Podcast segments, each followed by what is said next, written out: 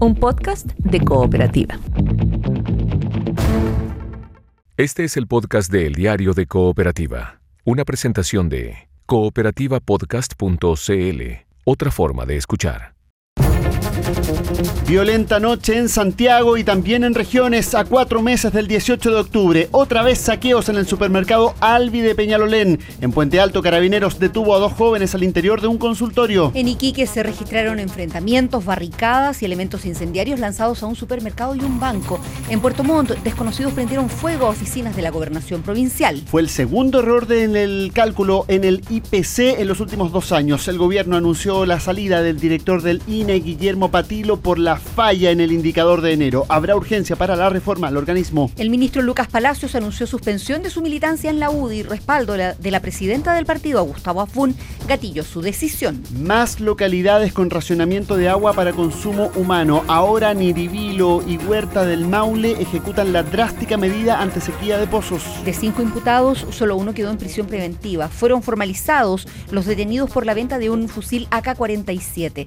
En Pudahuel fue eh, capturado un hombre con una subametralladora y municiones. 2.004 muertos, más de 78.100 contagiados, los números del coronavirus en China. Comienza desembarco del crucero Diamond Princess en Japón tras fin del periodo de aislamiento. En el tenis, esta tarde Cristian Garín enfrenta al argentino Federico Del Bonis por octavos de final del ATP de Río. Y en el fútbol, Copa Sudamericana, Unión La Calera empató con Fluminense y avanzó a la segunda ronda. De visita en Venezuela, Coquimbo Unido logró la clasificación a pesar de perder por 1 a 0 ante Aragua. Este es el podcast de El Diario de Cooperativa, una presentación de cooperativapodcast.cl.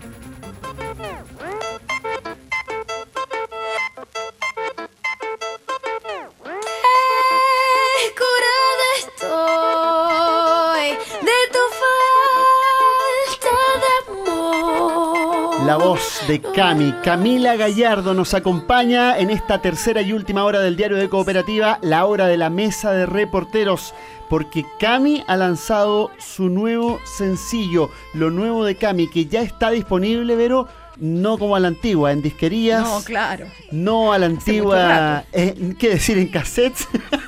No, está disponible en plataformas digitales, se ha sido ya eh, lanzado por ahí este nuevo material. Cami, con esto que se llama Funeral.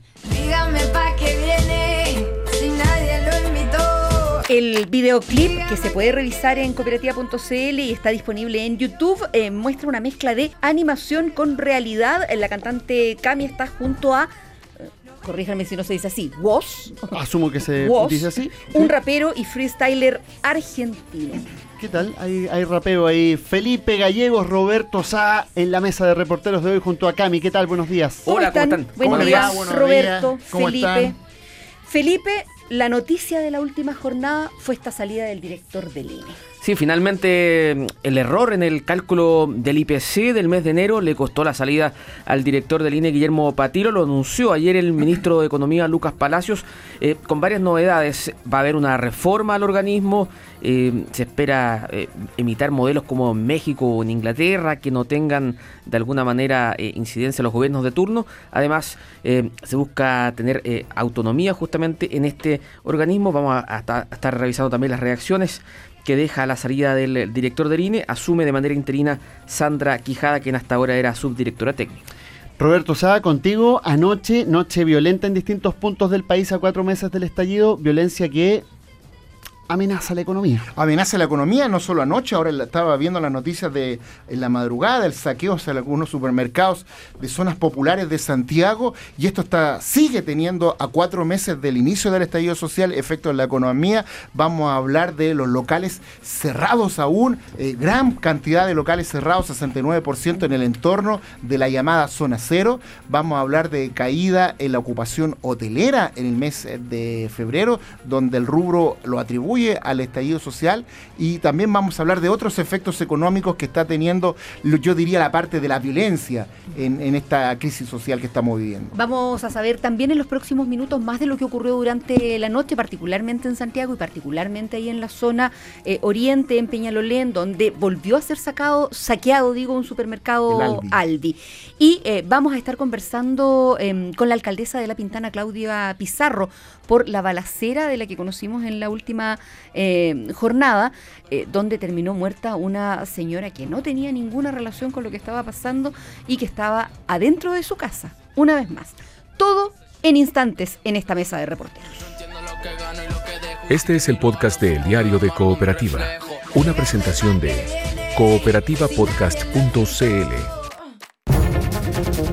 Estamos en la mesa de reporteros del Diario de Cooperativa, ya a las 8 de la mañana con 8 minutos, junto a Verónica Franco, junto a Felipe Gallegos, Roberto Sá y también con Juan Patricio Moreno en las calles de Santiago. Juan, ¿Cómo están? Eh, buenos días, claro, sí, llegamos hasta la comuna de Peñalolén, donde se registró un saqueo al supermercado Aldi, que se encuentra en Avenida Grecia, un poquito más abajo de Avenida eh.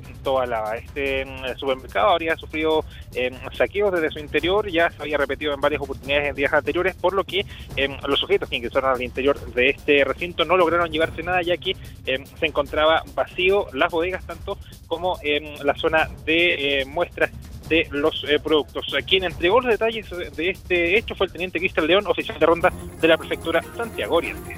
Eh, Durante la noche ingresaban personas al interior del supermercado, eh, pero este supermercado durante días anteriores, semanas anteriores, ya había sido saqueado.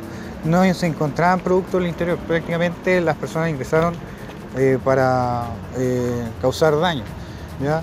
Eh, ¿Por qué se produce eso? Esto porque ya existía un forado en el costado del supermercado y durante la noche hubieron distintos eh, desórdenes por Avenida Grecia, donde una cantidad de personas eh, eh, realizaron quema de, de basura eh, por la vía, interrumpiendo el tránsito vehicular.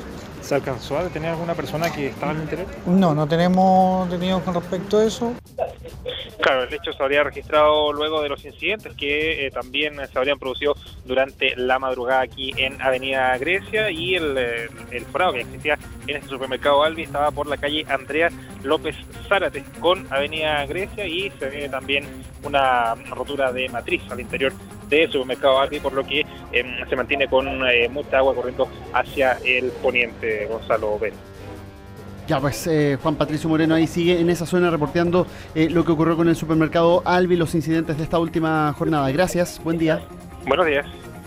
Y aquí en la mesa de reporteros ya decíamos con Gonzalo Araya, estamos con Roberto Sá, con Felipe Gallegos, bien cargados a la economía, em, pero porque una de las noticias de la jornada es la salida del director eh, del INE tras el error que conocimos en el IPC de enero, que no es el primero que eh, ocurre en los últimos dos años en esa repartición, Felipe. Sí, se acaba finalmente la, la era de Guillermo Patilo en el Instituto Nacional de Estadísticas. El gobierno le acepta la renuncia tras el error en el cálculo del IPC. Su situación, hay que decirlo, estaba muy complicada. Pero eso Eh, de aceptar la renuncia es un formalismo nomás, Sí. ¿no? Porque finalmente lo que se hace es decirle muchas Sí. gracias por todo. Sí, de todas maneras, eh, todo estaba, estaba muy complicada su situación luego que el organismo debiera salir eh, a rectificar el cálculo de las cuentas de la luz. Eh, fue cero y no 3% como se había dicho previamente. El eh, ministro de Economía, Lucas Palacios, comunicó eh, esta decisión, dijo que el gobierno toma el toro por las astas y atribuyó la salida de Patilo a dos razones, porque dijo las estadísticas no pueden ten- tener errores y también eh, porque se dañan las confianzas y la fe pública. ¿Cómo se gestó todo esto? El miércoles eh, 12 de febrero, el director del INE le comunica al ministro Palacios eh, que hay una inconsistencia en el cálculo de la inflación, en particular del ítem energía. Esto a través de protocolos internos, dijo el ministro Palacios. Quedaron en que esta información se iba a comunicar por transparencia, sin embargo, eh, esto iba a quedar en manos del INE. Esto no se informó a la prensa como se hace eh, habitualmente, Roberto, que se envían los comunicados justamente a, a lo- a los De hecho, yo periodistas me del sector enteré por un tuiteo tuyo, Felipe, y de inmediato fui a mi correo, dije, bueno, de- de- me deben haber mandado un comunicado y no, po. No, habían mandado el tradicional comunicado. Se subió a la página, netamente, se subió el miércoles 12 y, y recién nos enteramos el viernes de esta situación. Eh, esto coincidió con consultas que hizo la Comisión Nacional de Energía, pero el ministro Palacios ayer fue enfático, esto lo detecta internamente el INE eh, y no la Comisión Nacional de Energía, particularmente sobre las variaciones en las cuentas de la luz. Se está realizando un sumario interno en el INE para ver qué fue básicamente lo que sucedió. Sin embargo, el ministro de Economía, Lucas Palacios, no descarta una manipulación. Lo escuchamos. Yo no sé si es que hubo una manipulación o hubo un error. Lo que yo sí sé es que hemos tenido una actitud proactiva en que cada vez que existe un error se ha mostrado. Y lo otro que hemos tenido una actitud proactiva es ir mejorando los procesos y modernizando. Y ahora, dado este nuevo error que ha ocurrido en- en el INE, lo que hemos hecho es tomar el toro por las astas. Se ha desvinculado al director nacional para dar una señal pública de que estamos tomando el toro por las astas y vamos a presentar el- urgencia en el proyecto de ley a partir de marzo. El gobierno entonces recurre nuevamente a esta receta de modernizar la institución. Hay que decir que ocho años ya venimos hablando de lo mismo, desde el censo 2012 Mm. Sí, que, que se está hablando de, de modernizar el INE. Oye, Felipe. Poco avance básicamente en el Congreso en torno a dos proyectos, uno que presentó en su momento la administración Piñera 1 y luego el exministro Luis Felipe Céspedes con la administración Bachelet. antes de ahondar en, en el proyecto que busca modernizar al INE, eh, analizar la frase, la palabra del ministro de Economía que no descarta una manipulación, Sí. en, en este caso en el IPC de enero. A eso hay que agregar un dato que uno puede cerrar el círculo. Entre los trabajadores del INE hay mucha molestia con Patilo por el episodio del año pasado. En mayo del año pasado, recordarán ustedes que hubo un episodio más o menos similar donde eh, se dio a conocer que hubo problemas en el cálculo de dos IPCs del año anterior, o De sea, del agosto y 2018. septiembre. Exactamente. Y en esa oportunidad el, eh, señor Patilo dijo que había indicios de una manipulación Sí. en, en eso. Y eso generó mucha molestia entre los trabajadores, entre las agrupaciones de trabajadores, porque ellos consideraban que el director del INE se había apresurado a hablar de una manipulación cuando quizás los mayores indicios eran de un error y no de una manipulación. Entonces que se había apresurado y que y eso acusar causó- intencionalidad, es- de- finalmente, de, acusar intencionalidad, de apuntar a un trabajador que era el jefe de- el jefe del IPC, por decirlo, del cálculo del IPC.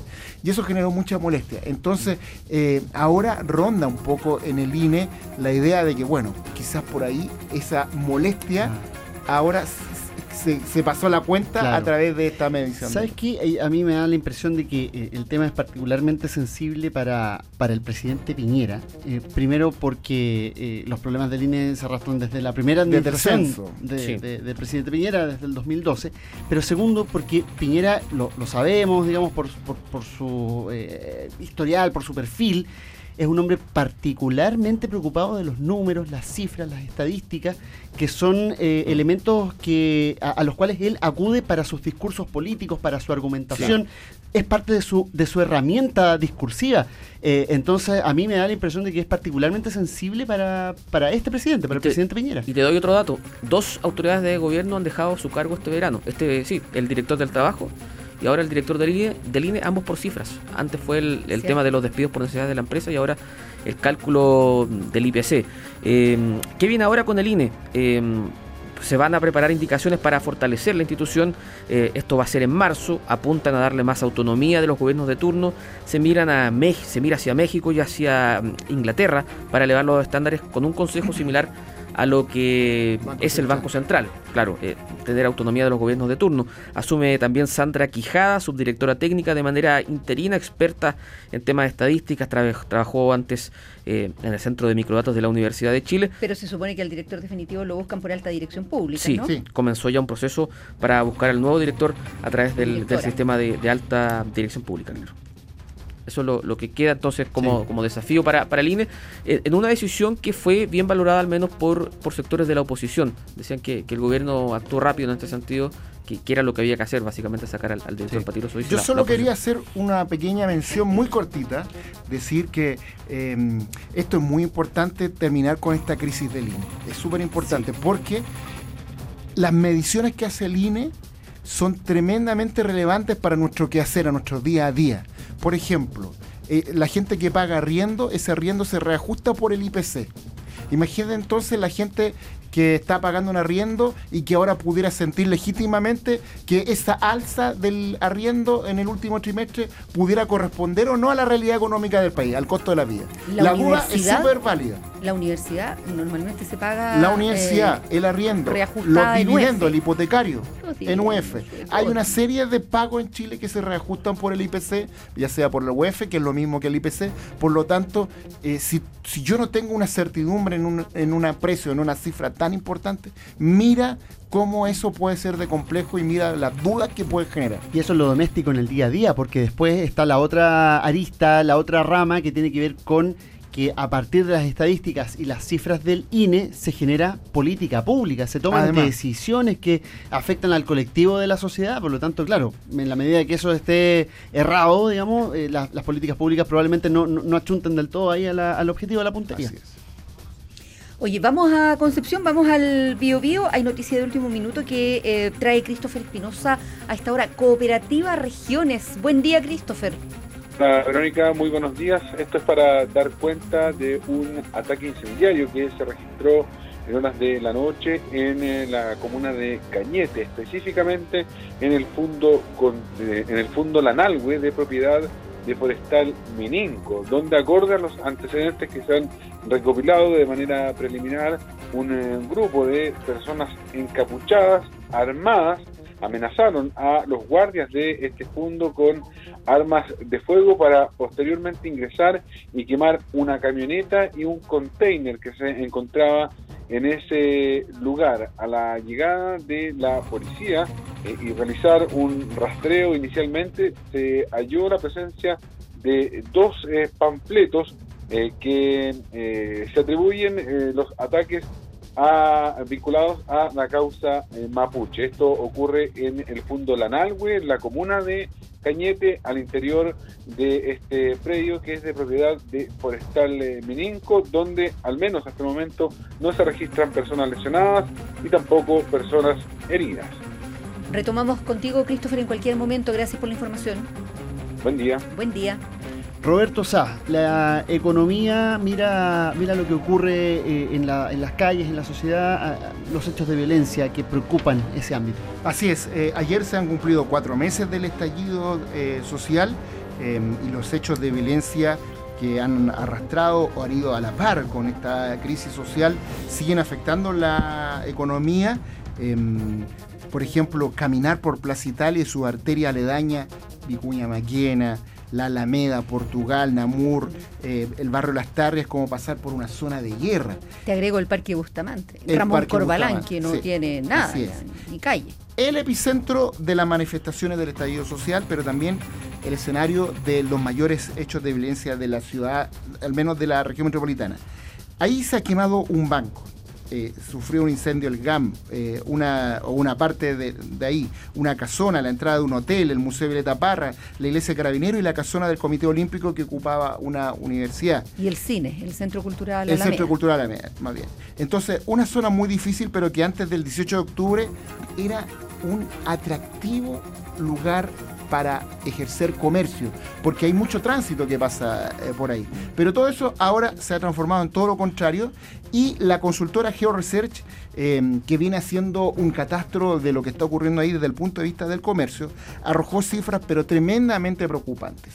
El 69% de los comercios, de los locales que están ahí, sigue, permanece, se mantiene cerrado. 69%. Es una brutalidad. Y lo hacen justamente por miedo a que ellos sean atacados, sus trabajadores sean atacados o que sus locales sean nuevamente saqueados o sean saqueados por primera vez. El mismo estudio mostraba que en el, el 12 de diciembre pasado este porcentaje era 77, o sea, baja un poquitito, del 77% a 69%, pero yo creo que todavía 69% es un número altísimo, grande. Los rubros más afectados, las tiendas de instrumentos musicales de la zona, que se concentra principalmente en la galería que está abajo del Hotel Crown Plaza, Que está cerrado prácticamente desde el inicio eh, de la crisis social. Así es, 100% cerrado. Todos esos locales comerciales. No hay ninguno abierto. Eh, el- las cafeterías 50% cerrada de toda esa zona, 50%, la mitad. Y los restaurantes 46% eh, funcionando. Y los que están funcionando muy a media máquina, con menos público, eh, qué sé yo. Quizás emblemático es la fuente alemana, que ha tenido que abrirse al delivery para seguir funcionando y sus dueños duermen todas las noches en el local por temor a ser eh, robados. Eso por una parte. Los supermercados también han sufrido con el vandalismo, lo hemos visto hoy día en la mañana nuevamente con el supermercado Albi.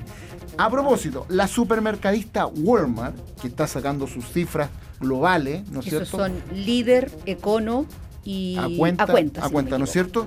Informó que sus ingresos operativos eh, se vieron afectados negativamente, o sea, tuvo una merma de 110 millones de dólares. Estoy hablando por sus operaciones en Chile. 110 millones de dólares por, y ellos lo atribuyen al estallido social, hablan de por la interrupción de servicios tras el estallido social, se refieren a los saqueos y el cierre de locales. Miren la declaración que dio ayer el presidente de Walmart, eh, Doug McMillan, Dice textual, nuestras empresas en Chile se han visto seriamente afectadas por los disturbios civiles, la seguridad de nuestros asociados y sus familias junto con nuestros clientes son lo más importante allí. Experimentamos una gran cantidad de cierres de tiendas en octubre como resultado de eventos recientes y muchos permanecen cerrados en este momento. El problema entonces no es que se pierda, no es que una empresa tan grande como Walmart pierda 110 millones de dólares, más alguien, alguien dirá, bueno, pero deben tener mucho más, que da lo mismo, sino que eso implica que se cierran locales, que se cierran puestos de trabajo, Se que se de pierden puestos de trabajo importantes para la gente que estaba ahí. No salió en ese informe oficialmente, es un trascendido, un trascendido, insisto, es un trascendido, todavía no está confirmado oficialmente, de que Walmart no va a volver a abrir por lo menos 15 de todos sus locales Mm. que han sido saqueados, incendiados. qué sé yo, Presi- 15. El, el- el dirigente empresarial que, que señalas eh, también hablaba de, de que se iban o, o que el gran periodo de inversión en Chile para Walmart también ya había pasado. Entonces hay otro tema, porque si, si se invierte menos también hay menos empleo. puestos menos generación. Claro. Walmart, recordemos que había presentado una demanda en noviembre en contra del Estado de Chile, producto de eh, las afectaciones que tuvo en buena parte de Después sus la lugares. retiró, ¿ah? Una demanda que después fue retirada. Pero Claro. causó mucho revuelo esa señal, que una cadena de supermercados, luego una cadena transnacional de supermercados, con el poderío económico que tiene Walmart, demandar al Estado de Chile por falta de garantías de seguridad Claro. en definitiva. Eso, claro, después generó toda un- una, Una bataola, una crítica que ya eh, eh, tuvo que ver más con lo político que hizo que Walmart retirara eh, esa demanda. Pero ahí estuvo. Por lo tanto, esa incomodidad ha estado desde los primeros semanas del estallido. El último decías- dato, no, la a, hotelería. propósito, Sí. a propósito de lo que decías de Walmart, que no van a reabrir al menos 15 locales. Así es. Y uno presupone que eso va a ser eh, los locales más vandalizados, que además deben estar en sectores periféricos, en sectores donde además hay pocos supermercados. Entonces, los que terminan de alguna manera siendo afectados son aquellas personas por las que eh, va precisamente, como se ha dicho desde el principio, la lucha social, ¿no? Por la dignidad Es un boomerang. parte de esa dignidad es tener trabajo, uno, básico, y dos, tener un lugar donde poder comprar los pertrechos, lo que uno necesita. Son comunas donde no hay supermercados, donde no hay farmacia, donde no hay cine, donde no hay una serie de servicios que también afectan la vida cotidiana. Muy, muy cortito, Diga. otro efecto económico del estallido social, la ocupación hotelera en la quinta región, el, el gremio hotelero de la quinta región, que habló que en febrero cayeron 7 puntos porcentuales respecto de febrero del año pasado. Se registra un nivel de ocupación de 60% y ellos también lo atribuyen al estallido social. Perdona, Roberto, no te entendí bien. ¿Esa caída se produce aquí en Santiago en No, no, no, en la o quinta región. En la ah, quinta región. En la quinta región. Valparaíso, Viña del Mar, Concón, qué sé yo. En la quinta región, la ocupación en febrero está en 60%.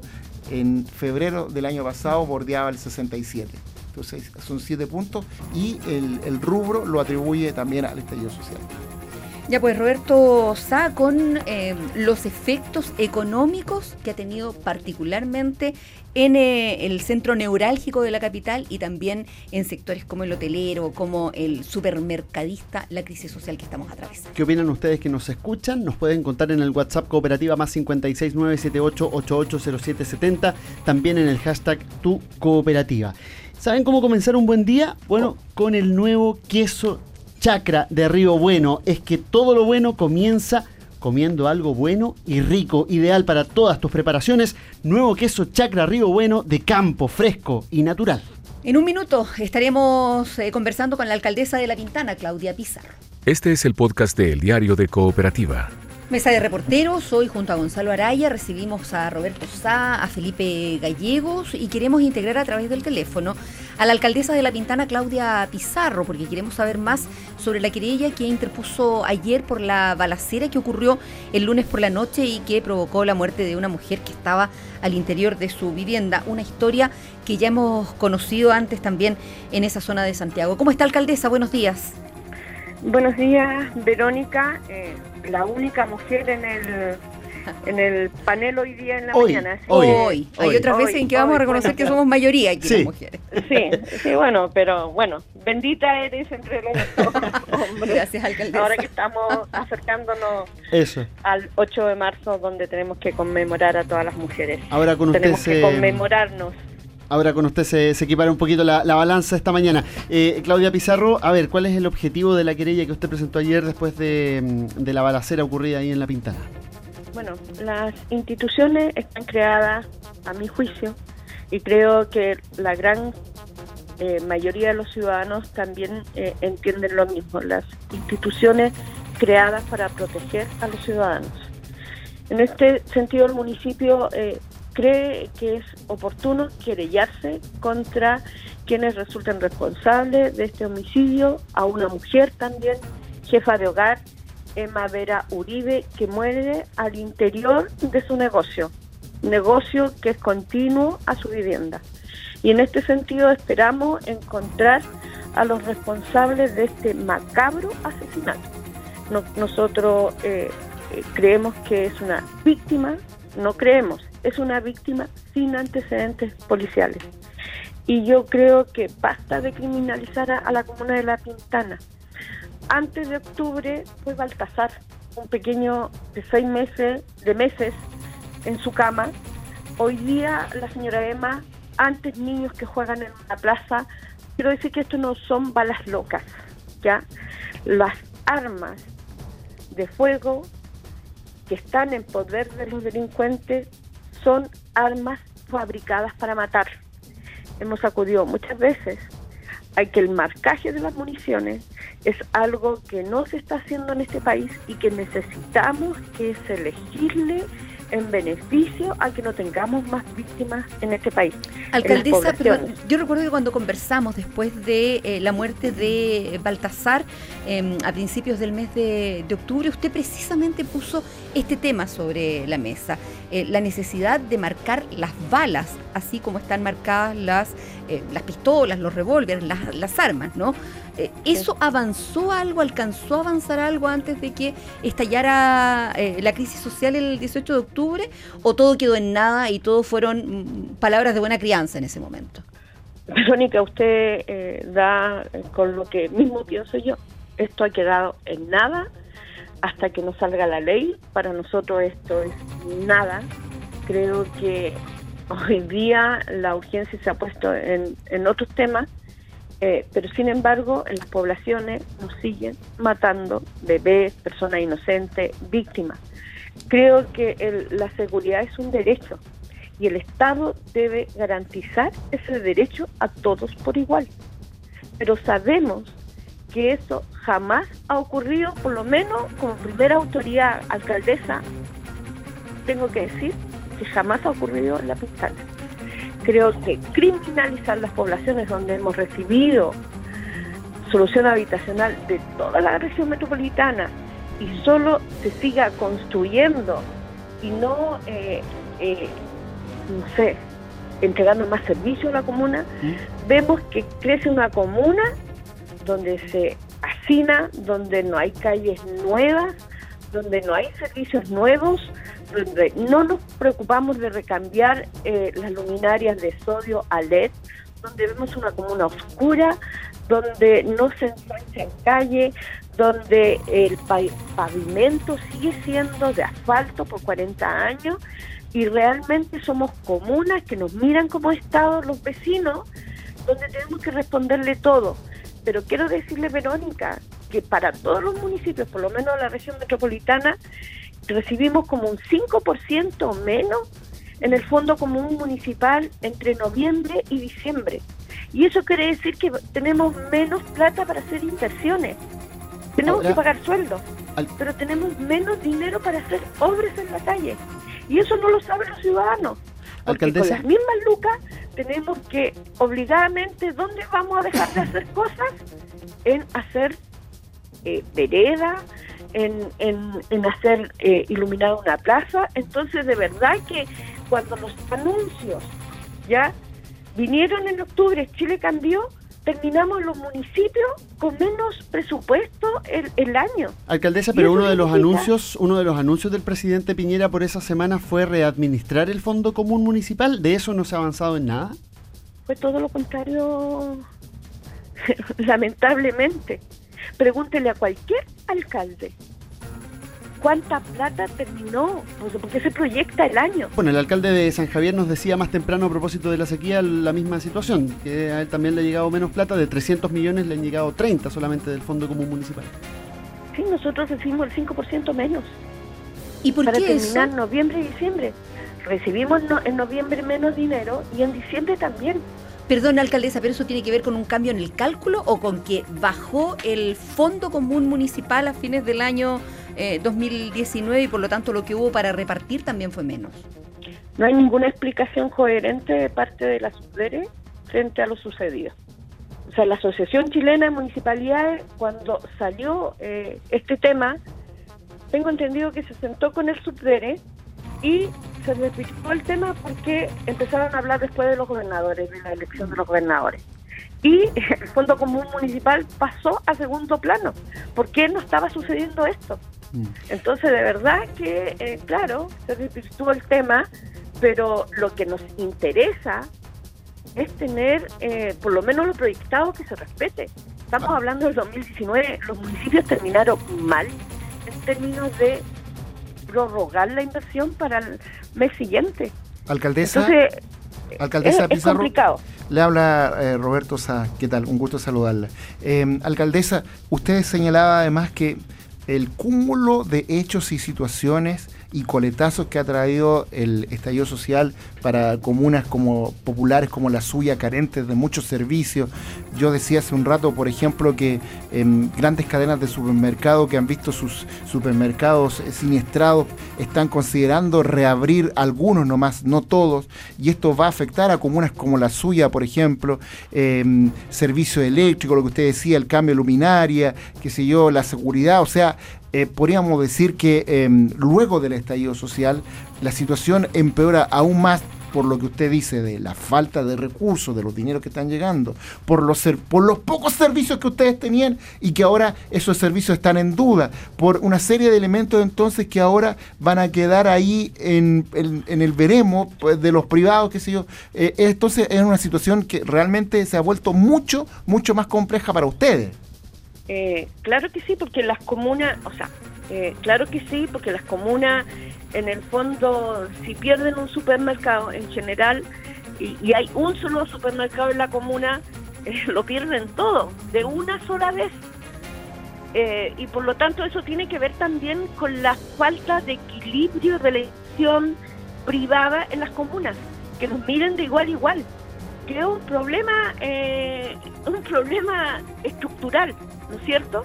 Entonces, perder un supermercado es perderlo todo. Nosotros eh, también sufrimos los saqueos de los únicos dos supermercados que tenemos en la comuna. Únicos estuvieron únicos dos en 32 kilómetros cuadrados. ¿Y ustedes qué Y le han perder- dicho? ¿Esos dos supermercados van a seguir funcionando? ¿Han hablado con los dueños? Eh, ¿O se van? eh, Roberto, Roberto, yo eh, de verdad que eh, estuvimos, estuvimos a lo máximo eh, cuatro días cerrados, ¿ya? Eh, o cinco días cerrados. La coordinación, la exigencia que tuvimos entre, entre esta autoridad y eh, los supermercados que le dijimos, o sea, usted encarice de la seguridad de su establecimiento, de reforzar la seguridad de su establecimiento y de verdad que le pedimos y le, le pedimos que vuelva a abrir. Y nosotros abrimos la semana, o sea, no, no porque no son míos los supermercados, Sí, pero sí, le pedimos a ellos que abrieran Mm. eh, y abrieron a la semana siguiente con menos producto, que dolió enormemente eh, el cambio, pero paulatinamente fueron integrando más productos y agregando más horario al- a la hora de entrada y de cierre. Perdi- no- nos quemaron eh, y, y- y la gente se ha portado, pero extraordinariamente bien comparado con otras comunas. Los pintaninos, cuando nos han dicho que la gente mala está en la pintana, es falso, absolutamente falso, porque la gente, claro, hubieron saqueo, pero después nunca más volvieron a saquearlo. Y no quiero decir que con esto eh, nos vamos a curar de espanto para lo que viene, pero creo que la gente sintió que el hecho de perder también la fuente laboral a otros vecinos también era gran problemático. Y Alcaldesa. perder lo- el abastecimiento, que, que es lo único que tenemos. Entonces, la gente volvió a, a restablecer el orden, la gente se portó bien, Carabineros también se portó bien en ese sentido, eh, y ha estado funcionando, no hemos cuidado mucho entre nosotros. Y eso significa querernos también. Eso que, que, que está perdido hoy día, siento que la gente ha ido cuidando eh, lo que tienen, le ha to- otorgado un valor adicional, porque cuesta restituir. Nos quemaron un- un mayorista y nos quemaron el, el consumar, murieron personas y eso no lo vamos a recuperar y es una fea imagen también. Y no sabemos lo que va a pasar. Estamos viviendo con esa incertidumbre. Sí. Lamentablemente no me he podido comunicar con ellos porque entiendo que están complicados y espero que vuelvan a instalarse. No le podemos asegurar nada hoy día, pero creo que el Estado debe asegurarnos el derecho y garantizar esta seguridad a todos por igual. Alcaldesa, Pero- eh, eh, tomando esa última idea, eh, usted, bueno, ya presentó ayer una querella contra quienes resultan responsables por la balacera que dejó una persona fallecida. Usted ahora apunta al Estado por falta de garantías, por falta de seguridad y también por, de alguna manera, una disminución de recursos para poder implementar medidas y hacer acciones que ayuden a reducir la delincuencia, los hechos de violencia en su comuna. ¿Usted ha pensado en tomar acciones legales en contra del Estado por esta situación? Lo vamos a analizar, eh, pero creo que la, eh, la violencia se vive de distintas formas. Nosotros acusamos al Estado de ser violento en construirnos como nos construyeron. Hoy día estamos viviendo esas consecuencias al Estado.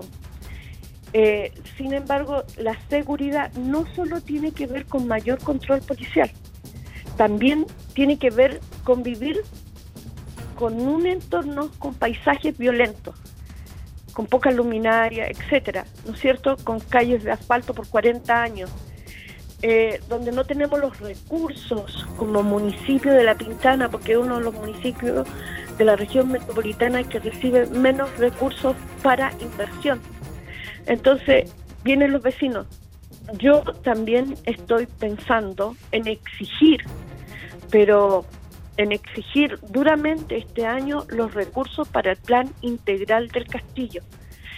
Nosotros si no le damos una comuna con más colores, con más luz, con un entorno acorde a la calidad de vida que ellos se merecen, es una comuna que por todos lados no, no- hoy día nos mira como grises.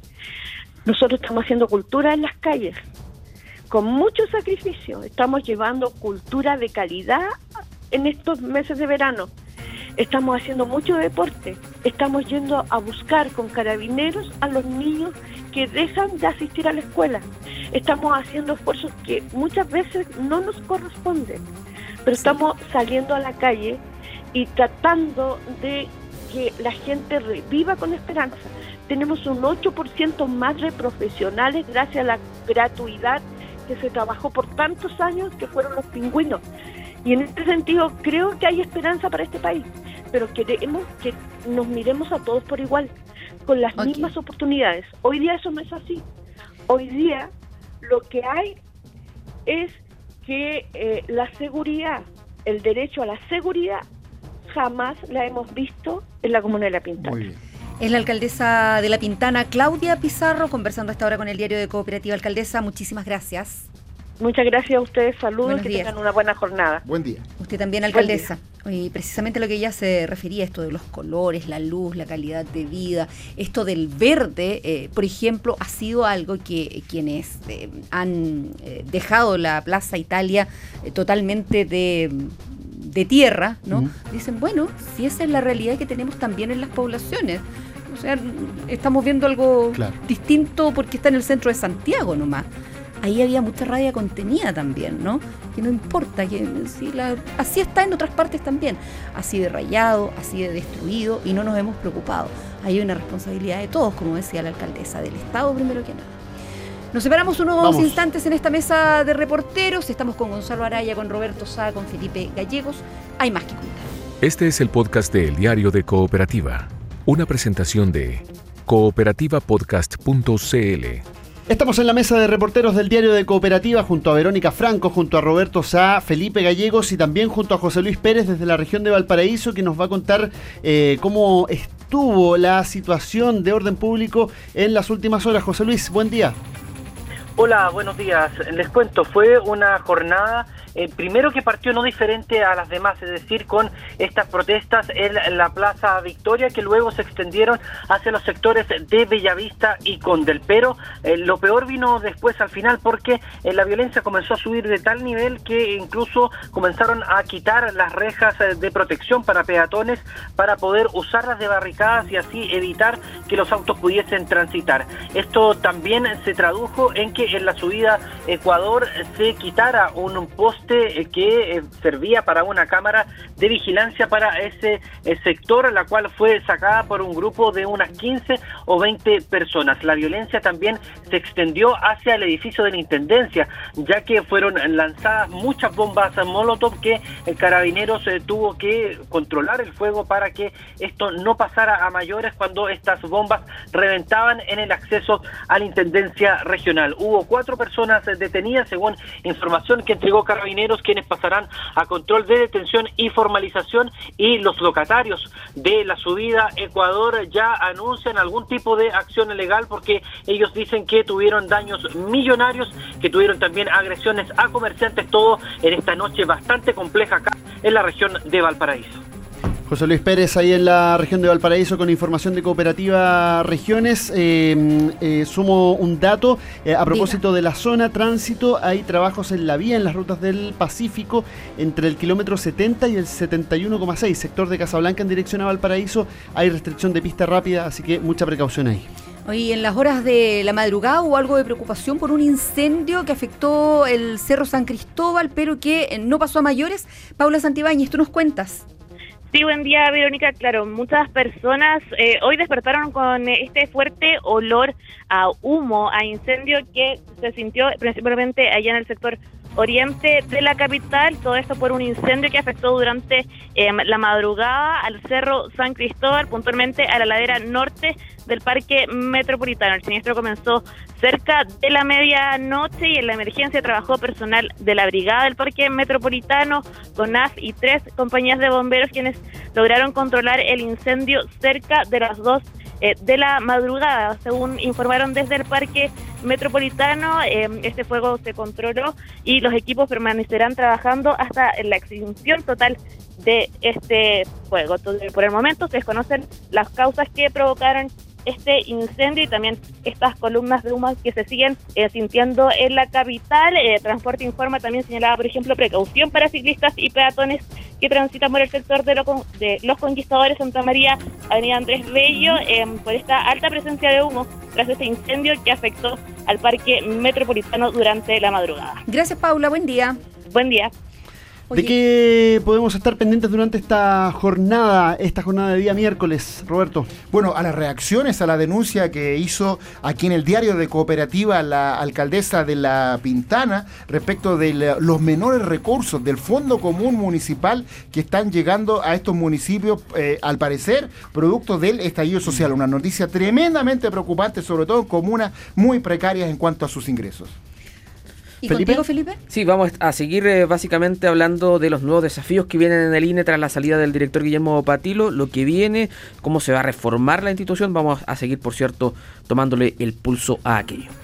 Perfecto, Felipe Gallegos, Roberto Sá en esta mesa de reporteros del diario de cooperativa de día miércoles. Que tengan un buen día. Gracias buen por día. habernos acompañado, Roberto, Felipe. ¿Cómo comenzar un buen día con el nuevo queso chacra de Río Bueno? Es que todo lo bueno comienza comiendo algo bueno y rico. Ideal para todas tus preparaciones. Nuevo queso chacra Río Bueno, de campo, fresco y natural. Este es el podcast de El Diario de Cooperativa. A cuatro meses del 18 de octubre, otra vez intento de saqueo en el supermercado Albi de Peñalolén. En Puente Alto, carabineros detuvo a dos jóvenes al interior de un consultorio. Ingresaron a la sala de espera sin mediar ninguna provocación. Había niños, personas esperando atención y ellos ingresaron eh, sacando sus armas de servicio y se llevaron desde ese lugar a varios jóvenes, dentro de eso algunos menores de edad. Sí, este procedimiento lo tomó personal de Fuerzas Especiales. Ellos son atacados por dos jóvenes con eh, piedras. Desciende el personal de Carabinero, corre a pies tras de ellos y estos jóvenes ingresan al SAPU Doctor Alejandro del Río. Al interior del SAPU los toman detenidos y los trasladan posteriormente al cuartel. En regiones también incidentes que se concentraron en Iquique, Valparaíso y Puerto Montt. De hecho, en la región de los lagos prendieron fuego a la gobernación provincial. Bomberos atacados mientras trabajaban en la emergencia. Había fuego al interior de una de las oficinas de la gobernación. Se procedió a, primera intervención con material de agua. En ese minuto eh, empezamos a ser agredidos. Obviamente no estaba en la condición de poder trabajar. Se ordenó que la unidad se replegara y posteriormente cuando tuvimos ma- mayores condiciones de seguridad avanzamos hacia el lugar con cuatro unidades y a- se procedió a controlar un fuego multicompartamental que afectaba por lo menos a una oficina, sector de bodegas, go- el primer piso de gobernación provincial.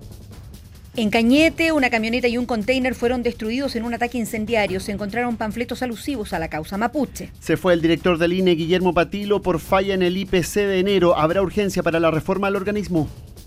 Yo no sé si es que hubo una manipulación o hubo un error. Lo que yo sí sé es que hemos tenido una actitud proactiva en que cada vez que existe un error se ha mostrado. Y lo otro que hemos tenido una actitud proactiva es ir mejorando los procesos y modernizando. Y ahora, dado este nuevo error que ha ocurrido en, en- el INE, lo que hemos hecho es tomar el toro por las astas. Se ha desvinculado al director nacional para dar una señal pública y vamos a presentar el- urgencia en el proyecto de ley a partir de marzo. Ministro Lucas Palacios suspende su militancia en la UDI. El respaldo de la presidenta del partido, Gustavo Asbun, gatilló la decisión. Reaccionan el secretario general Jorge Fuentes y el diputado Jorge Alessandri. Nosotros lamentamos la decisión del ministro Lucas Palacio, pero a la vez la respetamos, es una decisión personal. Esperamos que este caso se resuelva judicialmente lo antes posible para así poder esclarecer cada una de las aristas y tener de vuelta con nosotros al ministro Lucas Palacio. Evidentemente cuando un militante tiene un problema con la justicia, tiene una investigación pendiente, al quedarse como militante le hace más difícil el trabajo a ese partido. Al dar un paso al costado, lo que hace ese militante es darle la libertad a ese partido político, a su directiva, Ahora Niribilo y Huerta del Maule con racionamiento de agua para consumo humano. Jorge Ignacio Silva es alcalde de San Javier. En Huerta de Maule ahí se estaba racionando el agua ya a partir de una semana atrás y son tres horitas apenas porque ya el caudal no da más en este sector igual que en Iribilo. En Iribilo también se secó ya hace unos cinco días atrás el pozo que abastecía el agua potable. Estamos con tremendos problemas ahí. Ellos también tienen racionamiento de agua porque la verdad que no cae nada, solamente tres horitas al día igual que en Huerta de Maules. La Municipalidad de La Pintana se querella por la balacera en la población El Castillo que provocó la muerte de una mujer. Del caso y de la falta de recursos en la comuna, conversó con Cooperativa su alcaldesa Claudia Pizarro. Esperamos encontrar a los responsables de este macabro asesinato. Es una víctima sin antecedentes policiales. Y yo creo que basta de criminalizar a, la comuna de La Pintana. Antes de octubre fue Baltasar, un pequeño de meses, en su cama. Hoy día la señora Emma pero quiero decirle que para todos los municipios, por lo menos la región metropolitana, recibimos como un 5% menos en el Fondo Común Municipal entre noviembre y diciembre. Y eso quiere decir que tenemos menos plata para hacer inversiones. Uno de los anuncios del presidente Piñera por esa semana fue readministrar el Fondo Común Municipal. ¿De eso no se ha avanzado en nada? Fue todo lo contrario, lamentablemente. Aquí termina el podcast de El Diario de Cooperativa. Lo escuchas en vivo de lunes a viernes desde las 6 de la mañana y todos los días en cooperativapodcast.cl.